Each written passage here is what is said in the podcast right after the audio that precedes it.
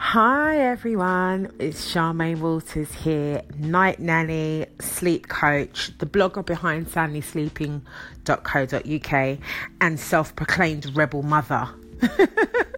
mother with a M U T H A. So, on today's podcast, I just wanted to talk about and share the story of how I got my daughter sleeping through the night by eight weeks. Now, I warn you, some of the things that I did to help her become such a great sleeper were things that are considered unsafe at the time and even now. And my actual intention was not actually to get her to sleep through the night as soon as possible. I chose to do the things that I did in order to help her to become a good sleeper for the sake of my own sanity. Reason being is because I'd been a night nanny for about two or three years before I became a mother myself. And I'd seen many of the mothers that I had the pleasure and the, the privilege to work with really stressed themselves out over trying to get their little ones to sleep through the night as soon as possible. They were sticking to routines and worrying about breastfeeding supply and all sorts of other stuff. And I just remember thinking, I'm going to have a hard enough time as it is because I was a single mother and I knew the father of my child was not going to be around 24 7. And so I just decided to do what intuitively, instinctively worked well for me. And I'm fortunate and lucky enough that she was actually a great sleeper. I think it was, for me, a mixture of nurture because obviously I knew how to create an amazing little sleeper. But I also think the fact that my daughter was an angel baby by definition and personality type really did help. So, one of the first things that I did when I came home with her is that I decided to breastfeed. Now, initially when I was pregnant, I'd actually decided while I was pregnant that I wasn't going to breastfeed. I was adamant that I was going to be bottle feeding my baby, and I am ashamed to say that the reason why I just, at the time I decided I didn't want to breastfeed was just for the sake of sanity. I remember a really good friend of mine who'd breastfed her baby for eight or nine months. She was quite a buxom woman before she had her baby, and after nine months, eight nine months of breastfeeding, her boobs were like puppy flaps. they were like puppy ears. And I just remember thinking, oh my God, not me. I was 23 years old at the time that I had my daughter. And so I wasn't thinking about her best interest at the time. I was purely thinking of my own vanity and, and my own looks. I'm actually really pleased to say that the moment that I gave birth to her, I instinctively and intuitively just put her straight to the breast. I didn't even give it a second thought. And I surprised even myself. I just literally did what felt natural. And I'm so glad that I went with that. I will say, my first night in hospital with her, I got zero sleep. she slept all day in the hospital when she was born. She was born at 12:36 and she slept all day from that moment on, but I remember waking up with her at about 11 12 o'clock at night and her being awake or well, not necessarily wait, but her being on the boob for the entire first night of her first day of first night, should I say, of her life. And I remember laying in hospital thinking, "Oh my God, is is this what I'm going to be doing for the next how many weeks with her?" Fortunately, that wasn't the case. Now, I will say, when I got home with her for the first time, I remember coming home, my mum picking me up, bringing me home the next day, and thinking, shit, what do I do with this baby? And I think my mom saw the bewilderment on my face and basically said, you know what, go and have a sleep, leave her with me, and when you wake up, you'll know what to do. And uh, if I'm honest, I did manage to get like an hour of sleep, but I think the excitement and the, you know, excessive hormones flying around my body meant that I didn't get the best sleep. And I'll be honest with you, when I woke up, I didn't know exactly what to do. I remember going into the kitchen and thinking, right, I'm going to sterilize bottles and sterilize the breast pump and see what happens. But I do remember thinking, I'm not going to tie myself up with a daily routine. What I am going to do, and what I did do from that moment on, is just to feed on demand. And I decided that I was going to start the day every day at the same time at 7 a.m. and end the day with her with um, a bath and some sort of bedtime routine. And I'm so fortunate and lucky that in doing that, we actually slipped into a natural rhythm and routine anyway. And she ended up sleeping through the night pretty much from about eight weeks on. Um, she was a pretty good sleeper up until that point, and I think the reason being is because I made sure that we had some sort of daily routine. So, like I said, I would start every morning at 7 a.m. with a breastfeed. And what I would do is just follow her lead throughout the day. As I said, even though I did make up my mind that I wasn't going to breastfeed, I did breastfeed initially, but I made the choice of offering her formula top ups just because I know that when you're waiting for your supply to come in, it's really hard to gauge what they're eating. And like I said, I didn't want to stress myself out with worry over how much she's eating or whether or not she was getting enough. So perhaps maybe any lactation consultants or anybody who's listening in thinks that's bad advice, but I just did what worked for me. So as a mum, if you're worried at all or concerned about your breast supply, then by all means, you know, seek out the advice of a, a IBCLC, which is I think is an international board certified lactation consultant, if I'm correct. But yeah, get the help and the advice that you need if you do decide that breastfeeding is all you want to do and you don't want to top up with formula. But like I said, for me, I didn't want to stress myself out with worrying about amounts of food. So I just thought, you know what, I will top up with formula if that's what is helpful. And I'm I from what I recall, I did for the first couple of days, I did top her up like with two or three ounces. I don't even think she even drank two or three ounces after a breastfeed, to be honest. But um, she's 16 now, so my memories of exactly what happened in terms of the amounts of formula she had is pretty vague. But I do remember vividly that every evening at seven o'clock, I would we would have a bath together. I'd bathe her. I would massage her using, um, at the time, baby oil gel from Johnson's was all the rage. So I was using baby oil gel to um, moisturize her skin after a bath. And I would literally just moisturize her skin just using slow, deliberate strokes. I wasn't using any specific baby massage techniques. And to be honest, when she was newborn, she wasn't that keen on being moisturized. But I made it a part and parcel of her bedtime routine because one, her skin was very dry and I wanted to keep it moist and two, I knew that if I incorporated massage from early on, the more that I did it, the more relaxed she'd become. And again, it was all about creating a, a predictable sequence of events for her in the run up to bedtime. Um, I would do bath time, I would do the massage, and then I would breastfeed. Now, from what I recall, for the first two or three weeks, even though I was doing bath time at seven o'clock, she wasn't actually settling to sleep until nine, ten in the evening. I do recall her feeding, um, grazing, if you like, on and off for a good few hours in the evenings, and I would only be able to settle her to sleep around about 10 o'clock in the evening. What I would do was I would settle her into her her Moses basket and keep her beside me in my bedroom. And then overnight, when she woke, she was actually a really good sleeper.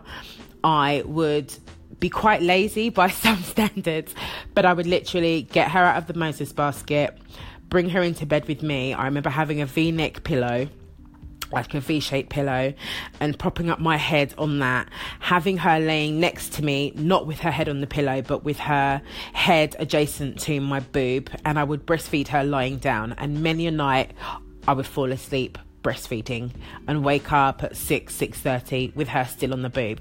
Whether or not she was always feeding the whole time I don't think she was. I think she was just enjoying the fact that she had close proximity to me and close proximity to her milk supply. Her nutritional needs were being met and I was getting the sleep that I needed. And I I'm I really enjoyed those moments and I remember them vividly because I just remember thinking, this is really naughty. All of the baby sleep experts would be telling me I should not be doing it. But in hindsight, it was co sleeping, and I was just doing what came naturally to me. I come from a West Indian family where, you know, babies are with us 24 7. We didn't really leave them to cry. We didn't really even really believe in routine as such. But as I said, because I was a night nanny and I came from the background of having routine, I felt like some routine was important. I wasn't going to make myself stick to a rigid daily routine, but I knew and understood that that having routine in place was helpful to encourage good sleep habits. So in my mind, I was like, we're not going to do a strict Gina Ford routine, but we are going to have some routine in place, even if it's just the bedtime routine. And I'm really pleased to say that that worked really well for us. Um, I did find that after a few weeks of doing the seven o'clock morning start, regardless of what time she woke up. That was the time that we started our day, and having bath time at seven p.m. I do I, I do think that having that seven a.m. and seven p.m. sort of evening cutoff was really useful in showing my daughter that 7 a.m. was morning and everything that happened after that was daytime, and that 7 p.m.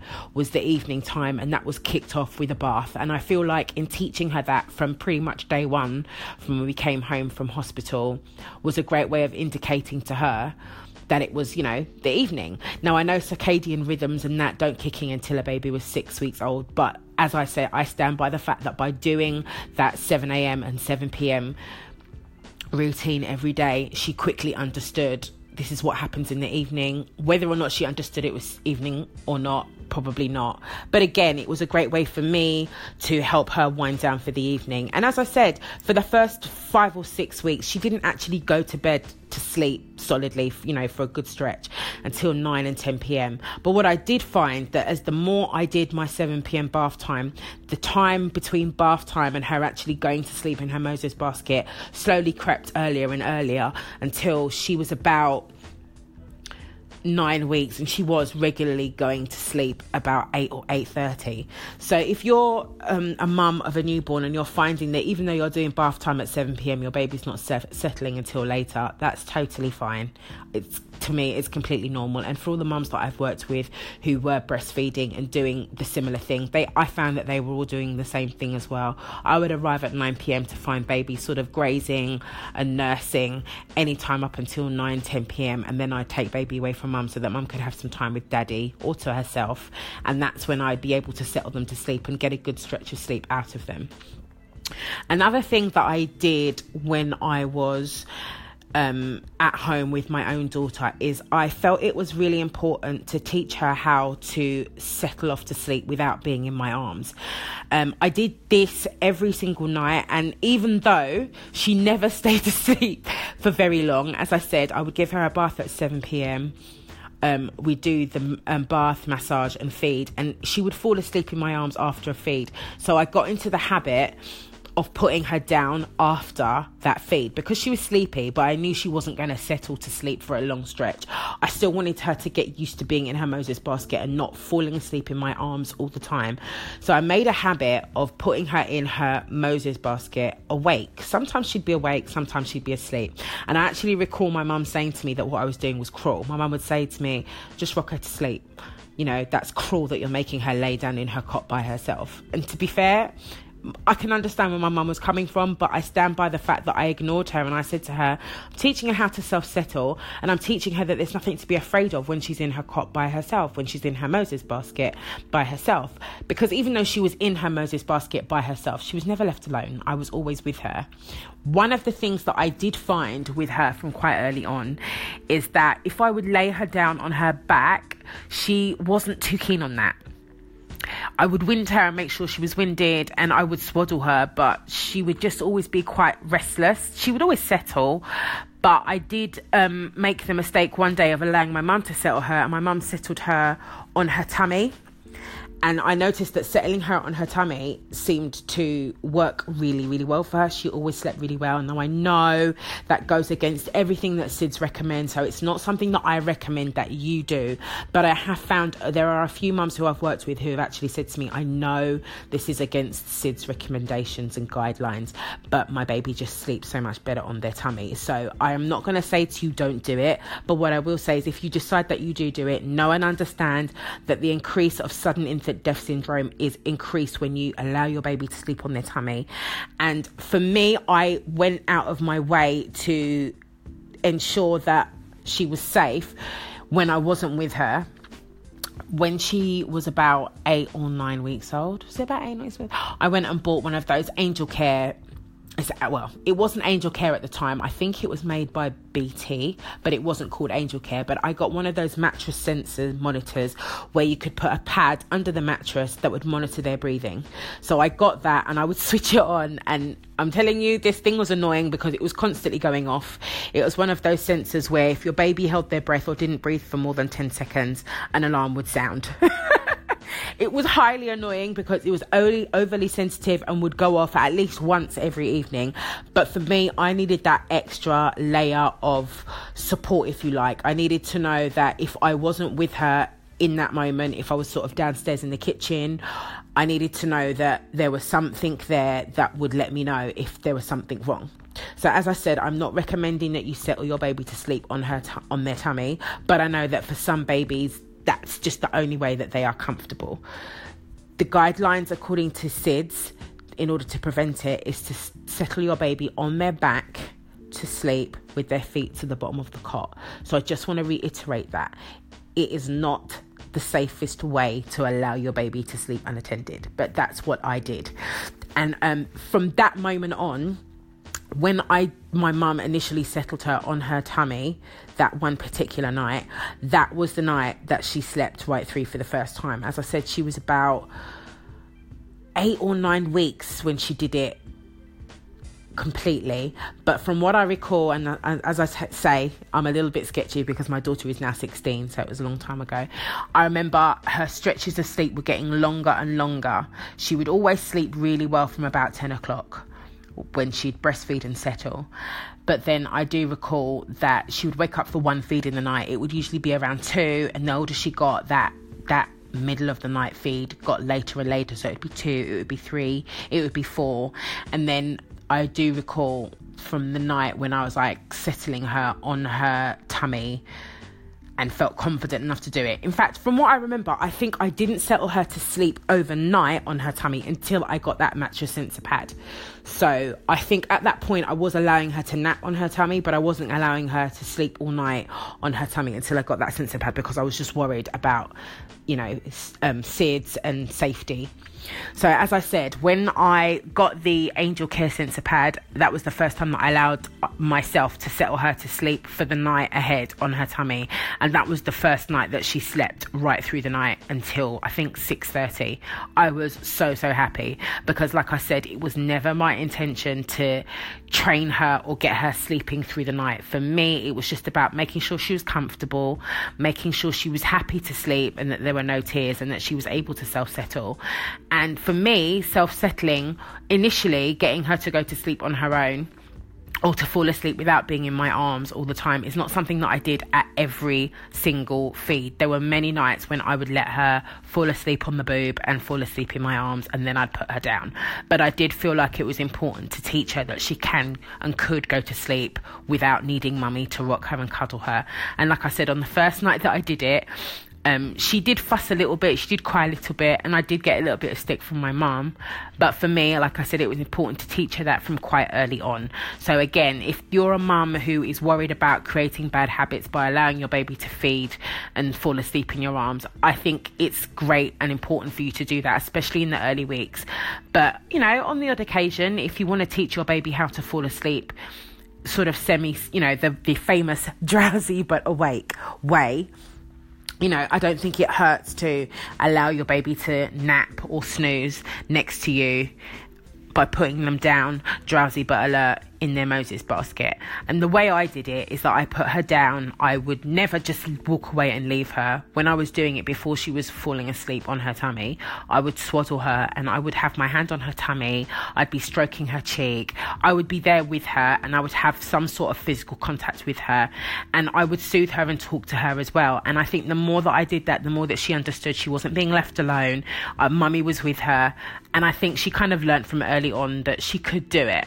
And for me, it's all about um, instilling that confidence in your young baby and showing them that they can do it. I think a lot of mums worry and panic that when they put their babies down and they fuss and they cry, they run and they pick them up straight away for fear or for panic that their babies are going to get upset. And I think sometimes in doing that, we teach our babies that they do have something to be worried about.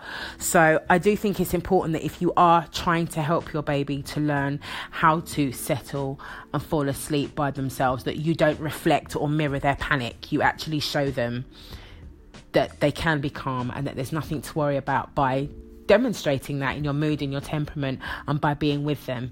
I always say to mums, if you're teaching your babies how to self settle, no matter how old they are, it's better to mirror calmness and reassurance. And even if they're not in your arms, that doesn't mean you have to leave them by themselves. You can stroke their face, you can hold their hands, you can stroke their tummies, you can reassure them in other ways without having to lead them, leave them by themselves. So that's just the brief story of how I got my daughter sleeping through the night by eight weeks. It wasn't my intention to get her sleeping through that early. I'm just lucky that with a little bit of nurturing from me and the fact that she had a fairly easygoing temperament, that's just the way it worked for us.